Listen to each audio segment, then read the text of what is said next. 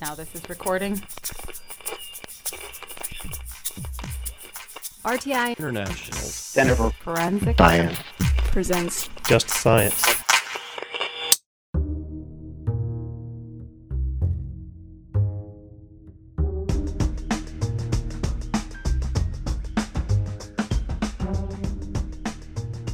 For the second season of Just Science, we will be delving into case studies. These case interviews include victim accounts, lawyers, investigators, and crime lab directors.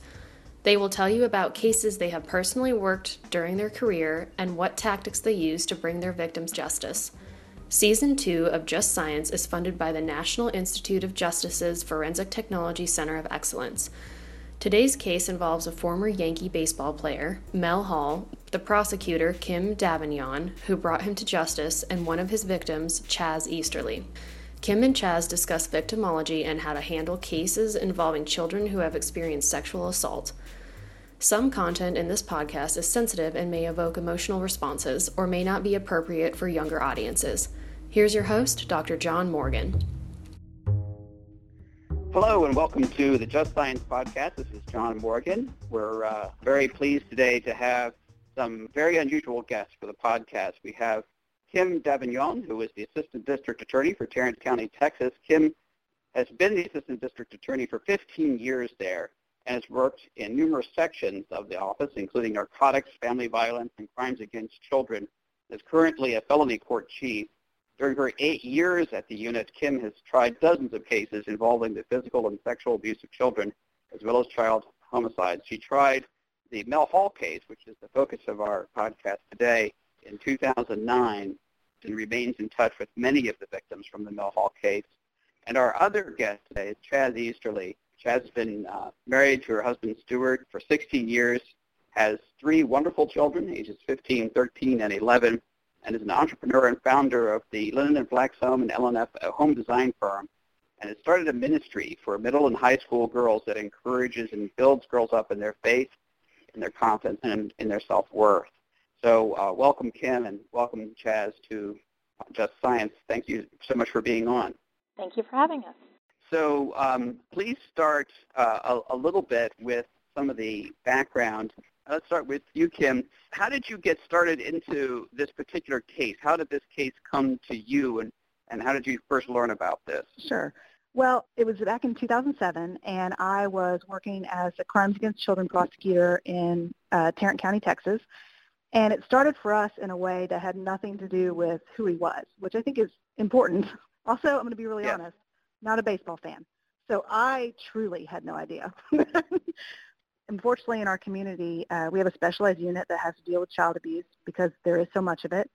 And in particular, my office and my unit are tasked with dealing with cases that involve what we call authoritative figure molesters. And so that's your coaches, your teachers, your preachers, anyone that's using their position to gain access to children. Because we know from both experience and, and from statistics that when you have someone in that position who is molesting children, chances are there's going to be multiple victims. And so you really have to have the ability to, if you will, dig down and figure out what all is going on. So this case started for us. A young girl, um, and we're going to use pseudonyms for this, but a young girl had been molested by Mel Hall when she was 14. Uh, we'll call her Katie. And Katie had gone on to college, was doing great, but it just bothered her that she never told well, surely he's not still coaching is kind of what she thought. And she looked up and he was still coaching. And so she called the police. And from there, that just started unraveling what came to us as a multi-victim case that spanned years and years and years. At first, we thought we just had a case that involved a local coach involving, you know, children that he was coaching, girls mostly ages about 13, 14, 15. That was kind of his target age. Like I said, I'm not a baseball fan, so I didn't know this name. I didn't know Mel Hall. But as, as I got the case and I started looking, I realized he was trading on the celebrity of who he was to gain trust with the families. And as I started digging, we kept hearing all of these things about, well, we always knew Mel Hall liked him young. I kept hearing that phrase over and over again in like internet forums and all this stuff, and we couldn't figure out what that meant. As we were digging, we kept hearing over and over about there was this idea that he had a prom picture with a young girl in a Yankees playbook that had been given out to fans that entire year in the season. And we just kept thinking, well, that, that can't be true. Like, but we kept seeing it in comment after comment. And then we got a call that really broke the case wide open for us and, and changed everything. And that call was, was Chaz. So as it turned out, of course, there were a number of victims. In this case, is like you're saying, is, is very, very common. It's extraordinary to me and, and very disturbing as a parent. I have three kids myself, including a daughter who is 16. And the idea that someone would exploit her in this way is disturbing. It's incredible to imagine that an individual could use their position in this way and be able to get away with it for as long as he did. It, these activities extended for, what, a decade and a half or longer? Yeah, literally up until we arrested him, he had new victims. We honestly will never know the full count of victims because even after trial, we got word that more girls had come forward to other teammates and said it happened to me too, but I, I didn't want to go through the trial. So we know there's more girls than we even knew about at trial, but it was like team to team, year to year. So who knows how many victims he had? We know how many we had who were willing to come in and testify, but that's a very different number than what I think he ultimately had. But yes, I mean, between Chaz and the girls we were prosecuting, we're talking 20 years, 20 years of girls being molested. And I don't think he took big breaks in between. The reason we specialize these cases out is it is exactly the position he holds over these girls and these families that he uses to manipulate them into the abuse. And these families were not super rich families. They were families who were giving the money they had to ensure that their daughters got to participate at the highest level they possibly do in these sports. It meant everything to them, and he knew it, and he used it against the families, and he used it against the girls to get what he wanted. And that's his pattern. Unfortunately, that's the pattern of most people in this type of abusive relationship and an authoritative relationship. They find what's important to you, and they use it against you, and that's how they get what they want.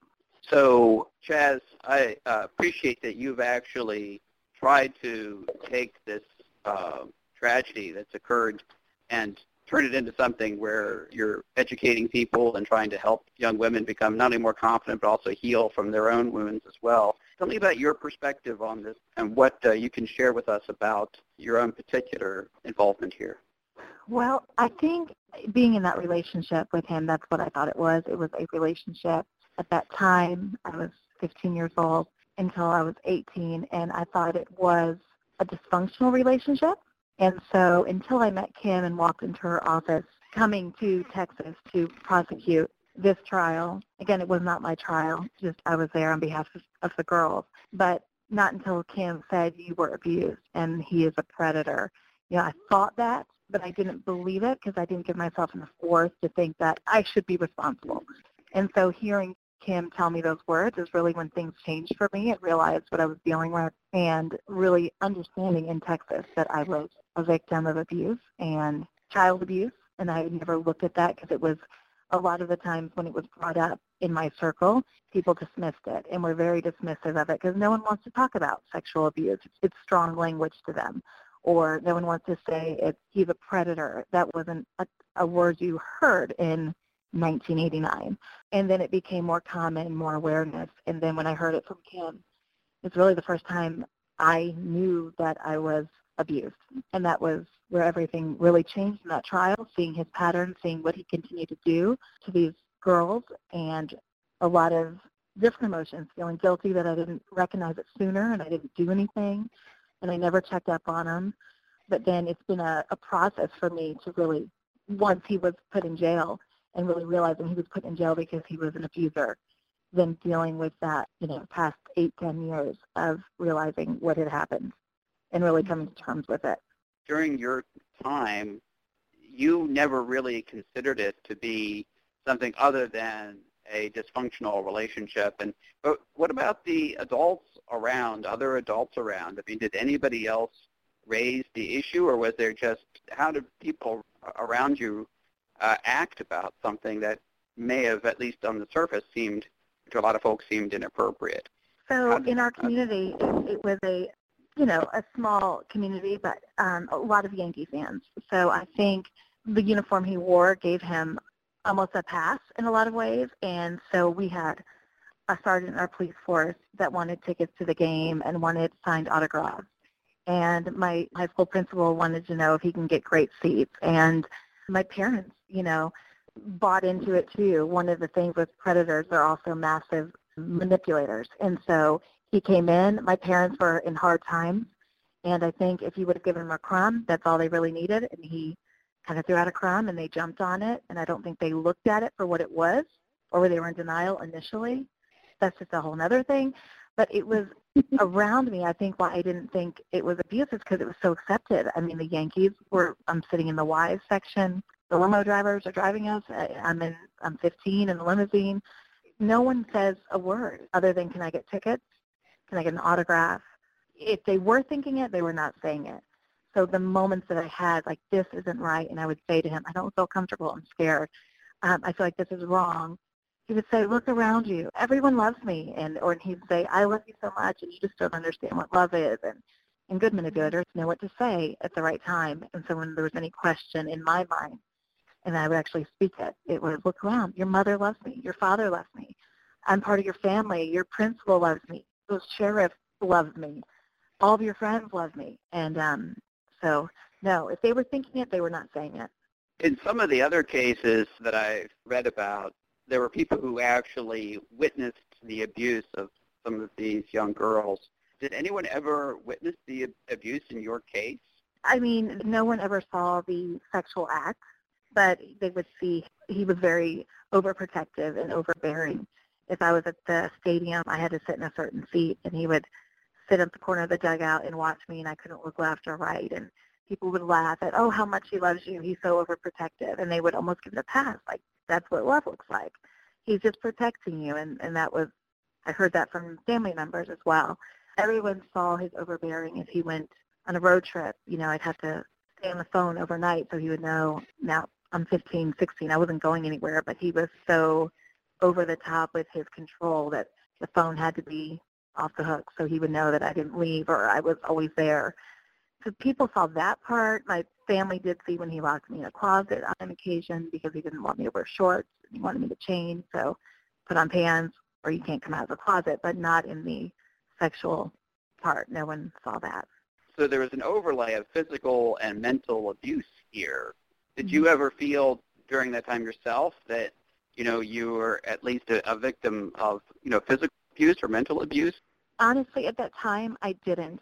I would try to just be peaceful and not cause a problem. So if he didn't want me to wear shorts, I would problem solve and not wear shorts. He would, you know, be so angry. He would never hit me, but he would play mind games. But I didn't recognize it as mental abuse, which I think a lot of people think in this situation. They think I just need to be better. If I was more accommodating, if I listened to him, if I just wore pants, he wouldn't get mad. And someone like him, who preys on this, he would say, look what you do. Everything I do for you, you just can't listen to one thing. I just don't want you to wear shorts. Look at what I do for your family. And it would always come back to me just trying to accommodate and appease and just not make a wave. But I never looked at it until I got out of it and kind of saw a bird's eye view. Just a, a bad relationship. That's kind of what, how I labeled it. And Kim, you, as you alluded to earlier, all of that kind of controlling behavior Mm-hmm. is part of the mix here. Tell me more about kind of the, the environment around these cases, especially with regard to some of these, you know, where there's smoke, there's fire. I mean, if you have a, an adult man who's being abusive in that way also and manipulative in that way, mm-hmm. I mean, that might raise some issues with folks. I mean, how does that usually work? Well, I mean, I think what's really interesting to think about is, and I've talked with Chaz a lot throughout the years, and it's bothered me a lot throughout the years, when it was going on with her, everyone just kind of shrugged their shoulder and went, I mean, she's a pretty young lady, so we all kind of get why Mel Hall would want to date her. Well, she was 15 and he was 29. That's not okay, but they had this idea like, well, that's not really pedophilia, but it is because the older he got, he still kept dating 13, 14, 15-year-old girls. So her relationship is only varies from the other girls in that he could do it out in the open by the time he got the girls in Texas in 1999, he's 40 and they're 13. Now we want to call him a pedophile. But honestly, if you look at his patterns, They're exactly the same. The same things he did with Chaz back in front of her family is the same things he was doing with these girls. It was all about, I'm going to be the one that tells you you're pretty. You're going to do the things I want you to do. And when you're 13, 14, 15-year-old girl, you don't have the life skills and the self-confidence and any of that to say, no, that's not okay with me. That's you're, you're building those skills, but you're not there. And so when you have an older man who is so far above you on the control and the authoritative scale, they can convince you of their reality because you don't have the experience to back up and say, nope, that's not how it's going to be. And so he used the same predator skills on these girls, but in, you know, with these girls, he would do things like if they wouldn't give him what he wanted sexually, he would pull them from a game that he knew college scouts were at. He would do those kind of things. And so, like I said, he picks the thing that's important to that girl and he uses it against him. And what frustrated me to no end listening to Chaz's story years after it happened was that no one wanted to call him what he was, which was a pedophile. As a matter of fact, I found an article when I was trying to figure out who Chaz was. It was an article that was written in 2003, so before my girls in Texas had ever told anyone what had happened. It was a, a sports article, and it said, have I wronged this man by claiming statutory rape? I mean, people are trying to basically apologize to him online about the fact that he had sex with an underage girl and everyone basically knew about it and turned the other way because, well, hmm, I mean, she's a pretty young lady. It's probably fine. And it's just not. And it is incredibly frustrating to me that looking the other way and turning the other cheek resulted in victim after victim after victim. It reminds yeah. me of the Sandusky case in that regard. I mean, mm-hmm. uh, you know, he had a power relationship there, and there were certainly a number of people who noticed something wrong and decided that they were going to look the other way. Um, and that seems like it's part of the pattern here, too, in these cases. They seem to have you a know, power over other people as well as their victim. When Sandusky came out, I remember people just being astounded and shocked and I can't believe this. And I will tell you, and any child abuse prosecutor will tell you, the only thing that made Sandusky special was that people knew the names of the people surrounding it because everything that we saw in Sandusky is everything we see in these cases. And people were just astounded. Like, there's no way people would know something was going on and not tell. And I go, every day, every day in my career, I talk to people who turn the other cheeks. I talk to mothers who decide to stay with abusers there is this idea that we think we understand how abuse affects people and families and communities, and we truly don't. We, we put in our own agenda. Communities say, oh, if I saw something, I would do something. But the truth is they don't. I teach child abuse prevention, and one of the things I teach people is we have got to start listening to our gut. And I give them this example because I think it's the best example. When I try cases like Mel Hall or other cases where it's a, a preacher, a teacher, whatever, when I go back to, let's say, the team, and I say, listen, there's been an allegation of abuse of one of your teammates, every single time I've had a case like that, the other people have guessed which girl it was without me saying who it was. And that's because they felt it. They felt there was something off about the relationship that they were seeing. But everyone goes, it's none of my business, or I must be misinterpreting, or whatever justification they're going to give themselves in the same way people did in the Sandusky case. They give themselves that justification and they say, it's not my job to delve into this and I'm not going to. But if you can guess which kid it is, then you saw enough to know that something was off and they don't do anything about it. We as a society have got to start doing something about it when we see it. If I can, to add to that, when a child is looking around them and their sphere of influence, when the child feels it in their gut, when I felt it in my gut, when you look around you and no one's saying anything, you dismiss what you think the one that's being abused just dismisses it and you start thinking, well, I'm dramatic. I remember when I would bring it up, I would be labeled from my parents, you're so dramatic. Because those words you don't say because they were heavy words. And so I will say, and Kim knows this, and I don't know if we talked about this in court, but when we moved into New York, the one person that said something, I was walking down the street, and we had lived in Trump Tower at the time, and he did not see my circle. He didn't see my parents. He didn't see my brother. He didn't see my principal. He didn't see police but Mel had rented an apartment in Trump Tower, and we had a couple occasions where we met Donald Trump. And then when I was alone, the one time I was alone that I ran into him, he stopped me dead in the street. And he said, what are you doing with this guy? I don't understand, but you need to get out of this. And I didn't really understand what he was talking about because he was the first person to say something. And he didn't really know me. He just saw I'm living in this apartment with this grown-up that was the only person.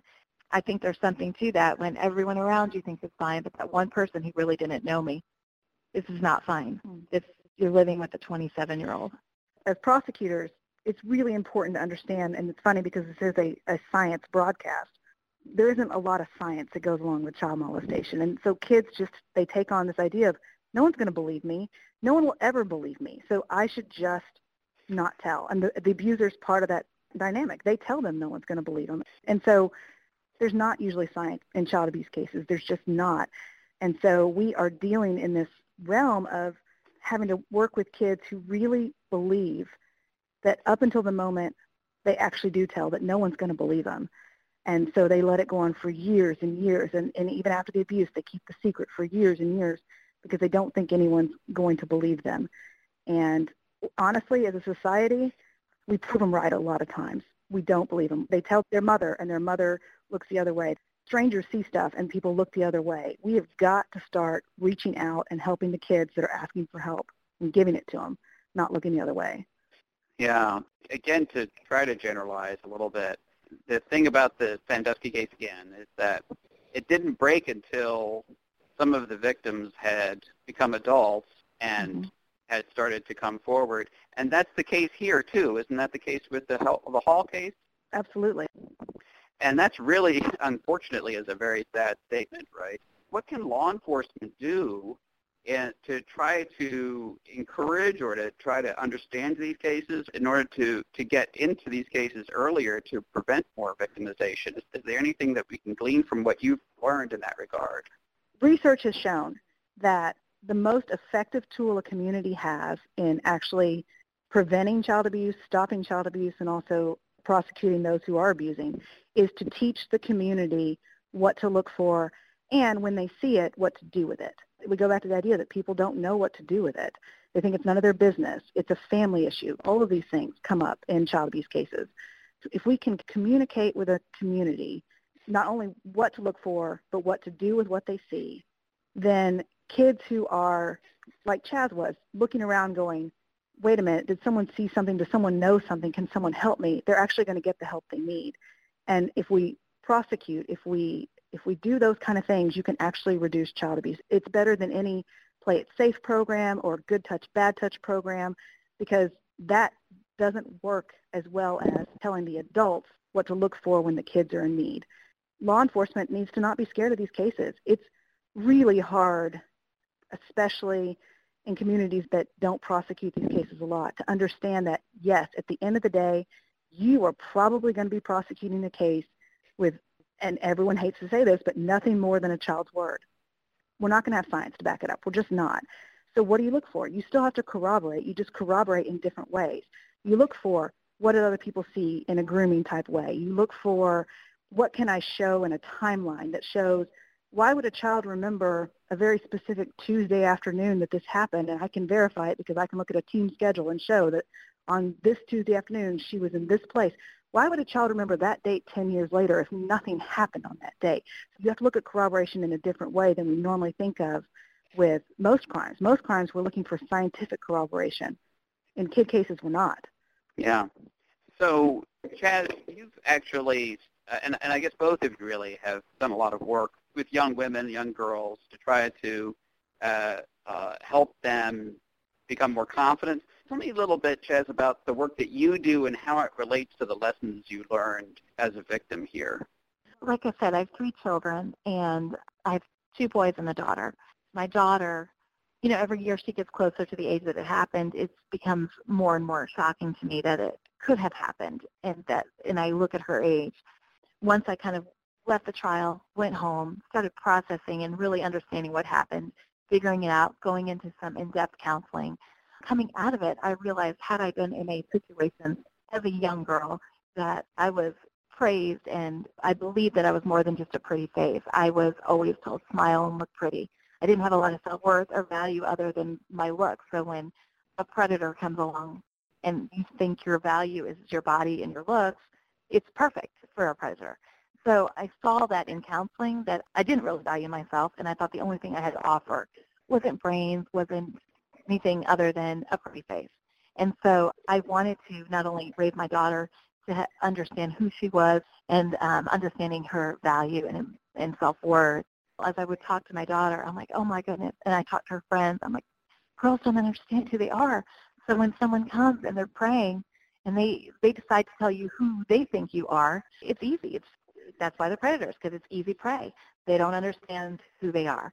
So that's really how it started. And our heart has always been in this ministry is knowing who you are, that they are a gift from God. They are valuable.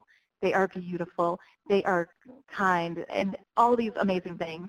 And then really starting at that foundation, who they are in Christ, and then who they are as a person, giving, generous. We do mission trips. We um, serve the community, and just they're more than just a pretty face. And that's kind of been our platform. And one of the verses we use, because it is a faith group, is not letting anyone look down on you because you're young but set an example in faith, love, speech, and purity, and that those are great things to be. And from someone who grew up, there wasn't a lot of purity, there was a lot of pain, there was a lot of abuse, there was a lot of sex, there was a lot of ugly.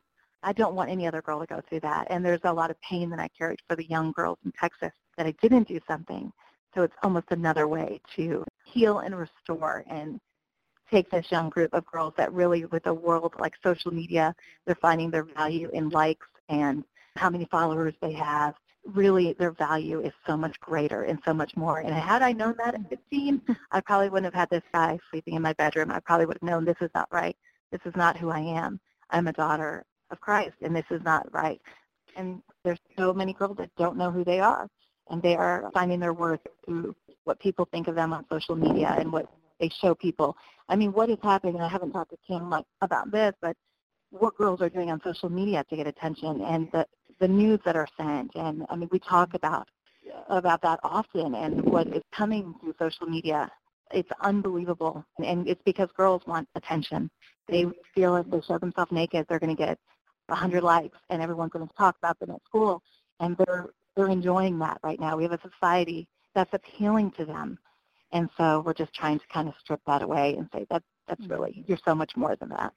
Yeah, I again as a parent myself, I am that is something that really concerns me. I, it concerns me on two levels. I mean, one is that the social media expo- exposes these kids to a world that I would rather they not be exposed to, and gives them a motivation that I, I wish they could at least put off until they were a little older, and like you're saying, mm-hmm. had a better sense of who, who they were and, and their values and, and that kind of thing. The other thing, I think it, it tends to make kids a little more isolated. Like you're saying, they want attention in the, on this heavy social media world where kids are living by mm-hmm. their phone.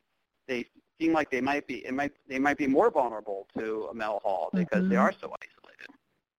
Yeah, and very easy targets predators that are online predators, not only just your coach now, and possibly a teacher or even a family member, but now you've got online predators. It's another level of just destruction. I mean, there's a lot of destruction in so many avenues. As I know Kim knows this, but we've seen a lot in social media and performing sexual acts on social media. And it, it's happening. I live in a very small, sweet community, and wouldn't think this, but girls in our area, my daughter's friends, are um, performing acts on social media self-servicing boys, and they're in eighth grade.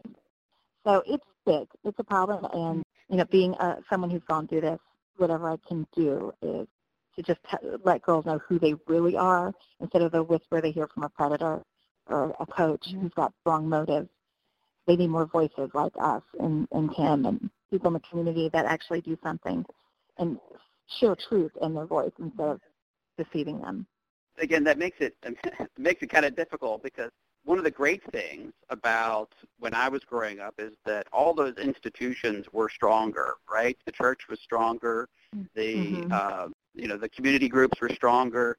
The, there was a certain connectedness in community, and we have lost that. I know that there were some people who abused their authority mm-hmm. through those institutions, but then I think we lost something mm-hmm. greater. It, it, it's it's wonderful that you're working so hard to try to build up institutions again that uh, but hopefully that they'll be healthier institutions as well so really like Kim said, it starts in the community and having strong leaders.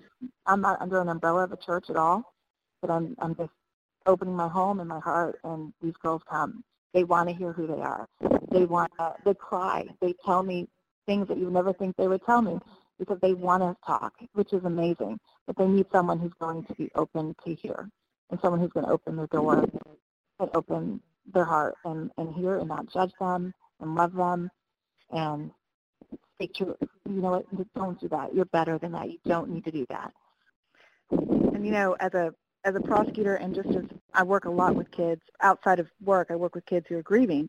And if I've learned one thing, it's that kids nowadays are hungry, hungry for adults to sit down and talk to them because adults we're, we're all doing a really bad job of letting technology, phones, social media, all that take over our own lives too. And so kids don't sit down and talk. And so when they find an adult like Chaz who's willing to just sit down and talk to them, man, it's like they're seeing the sun for the first time. It's amazing how much kids really want the connection that we think somehow they don't. We think, oh, they're kids. They'd rather be on the phone. They'd rather be playing video games. But the truth is, they'd rather be talking to you. We just don't do enough of that. The other lesson I see here, and it's one that I, I definitely see more broadly, and that is the, the whole idea of not letting the culture of what you're in the middle of dictate to you if you don't if you feel that gut feeling that something's not right. I think sometimes we have a mm-hmm. we do have a tendency to get into some group think and we might be unwilling to speak up. We might be unwilling to challenge authority. You know, in the modern world, the only way to truly be effective is to be somebody who's willing to question the authority of when something is, is not right. And that's true in these cases. It's true in a lot of everyday life, in work and personal life where you know you have to be willing to say, you know what, I've thought about this, and there's something wrong here, and I'm I'm I'm willing to be the one to speak up.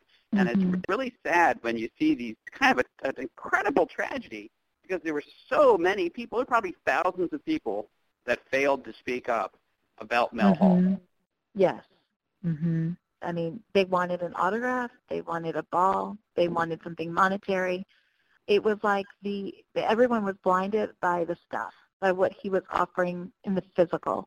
And I think he knew that, and he that's why he lavished with gifts, particularly speaking for my family, and get and it's just amazing what people will do, especially with someone like you mentioned the coach earlier with Mel, other athletes that, they have done this. They use their celebrity for their cover, and it's like a celebrity wouldn't do that. Sandusky would never do that, and it is the perfect cover. And so I wonder how many athletes we don't know about and the victims, and no one wants to speak against the athlete, and most athletes have their victim in that position where if you do this to me, I'll lose everything, which was said to me. You know, he has so much to lose. Not me, not my, you know, purity. It was what his loss was, and that is not only is he a pedophile, he was a narcissist. It was about him. And um, it's about their means to an end and not what's happening on the other side. So for prosecutors or police who are faced with these cases, are there resources that they can go to to try to learn how to approach these cases successfully and, and get them to a proper conclusion? What resources can we offer to such people? I mean, I think that if you're just starting out, you need to reach out to, to resources everywhere. Um, there's a lot of really good child abuse organizations. You know, I did trainings at depending on your state, um, that's what's hard because it's usually very state-based because every state has different laws. I know in Texas there's a lot of great resources. You know, just really understanding the dynamics of sexual abuse is the key to doing a good job because your victims have to trust you with the biggest secret of their life and that you're going to be respectful and that you're going to handle it and handle them in a, in a very respectful way. And that can be hard. I mean, imagine – you're seven, eight, ten years old, and you're testifying against your dad. That's an impossible situation, but it's one that I have to do all the time in my job. You know, the biggest lesson I ever learned was don't tell a kid, don't worry, I'm going to lock him up for life. Because as a prosecutor, that's what I want to do, obviously. That's what I'm trying to do when I find out a 10-year-old's being abused by their dad. But what I had to come to learn was in victimology, here's the thing, that's still their dad and they still have a relationship with that person and they still have parts of that person they love. They don't like the sexual abuse. They want that to stop. But that's not how they define that person. That's how I define the person. I look at them and I think, this is the abuse. This is what I'm here to do. But if I tell them, don't worry, I'm going to lock your dad up for life, that kid is done. They're not going to help me in the prosecution because they're going to feel responsible for sending their, their dad to prison and they're going to feel all the emotions. I mean, grief is the best word, grief, because this person's going to be gone. I have to explain to them in a very respectful way something bad has happened and there are consequences. Depending on their age level, you talk to them about there are consequences. But you don't tell them their dad is a bad person because they can't hear that at 10 years old. They just can't. And so you have to take the time to learn victimology. You need to meet with people like forensic interviewers who interview children all day long, child abuse pediatricians who can help explain this dynamic. They don't teach us anything about anything about child abuse in law school. They maybe show us the laws in a page in the book. They don't teach us about how do you talk to a 10-year-old. You've got to reach out and talk to the professionals who are trained in that. And the better you are working with your victim, the better your case is. And so to me, there's lots of resources, but the very first resource is you've got to become comfortable with how am I going to work with this child or this adult who is talking about something that happened when they were a child. And you can't just assume that you're going to know how they're going to feel. Mm-hmm. And mm-hmm. Chaz, do you have? Do you, would you like to add anything to that? That was excellent, by the way. it was excellent, and I'm sitting here thinking, you know, I stayed in this relationship, and just like Kim mentioned, you know, a 10-year-old saying that's my dad, I felt like I loved this person because that's what I thought love was. Initially, I didn't think that was love, but then I was trained to believe that that's what it was. So I was all in, and to the point of protecting him from my family. You know, he had me believing my family was wrong. Everyone around me was wrong, and he was the only right. And you want to protect him. I didn't want to tell because I didn't want to ruin his career and I had a level of protecting him, which is ironic because he was not protecting me, but I wanted to protect his career, and I knew if I said something to my mom, you know, she might use it to benefit in some way, and I was protecting him. And I, I think that's such a valid point that going back to the community, a 15-year-old cannot understand the mind game. and can't understand this is wrong, I want to say something, but I, I feel like I have to protect him as well it's the hardest thing to understand and I was talking to my husband today in the car. Why did I protect him? It's what you do because you feel they've got you so manipulated that you feel like that's your job. You need to protect them. And I, I don't understand it till this day, but it's valid and it's true.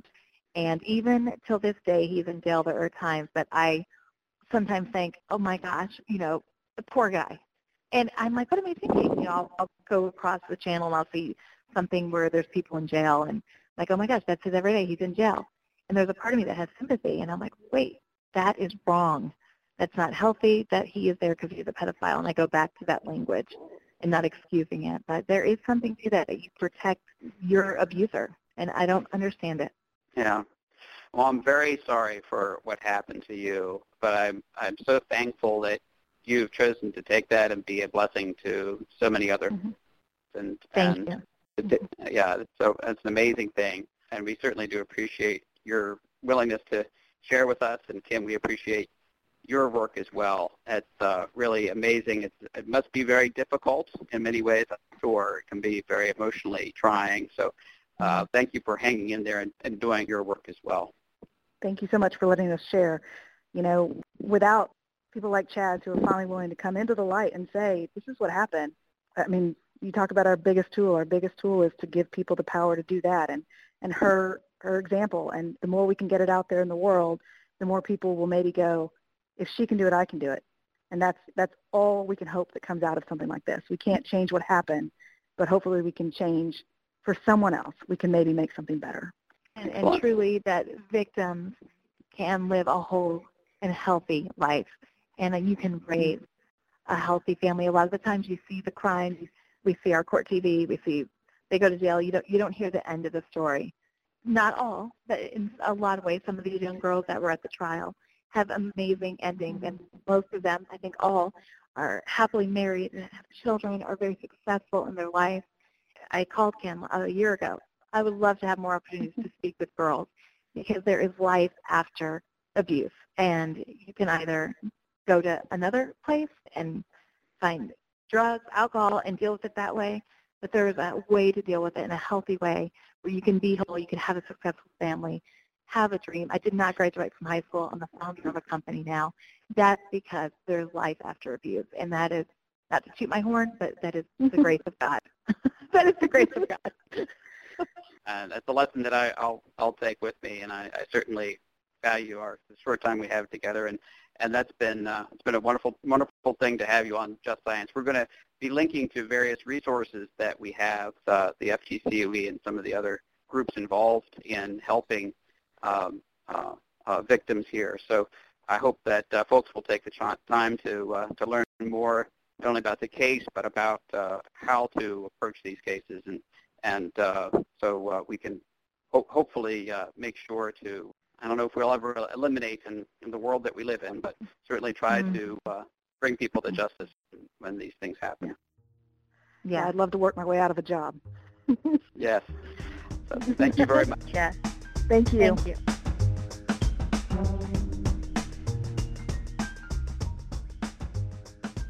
If you are a victim of sexual assault or would like to talk to a trained advocate, there is a national sexual assault telephone hotline you can call at 1 800 656 4673 or visit rainn.org. That's R A I N N.org or victimsofcrime.org. Next week on Just Science, we will discuss a case with Andrew Greenfield, solved in Canada, using a method of ethnic background DNA testing. Opinions or points of views expressed in this podcast represent a consensus of the authors and do not necessarily represent the official position or policies of its funding.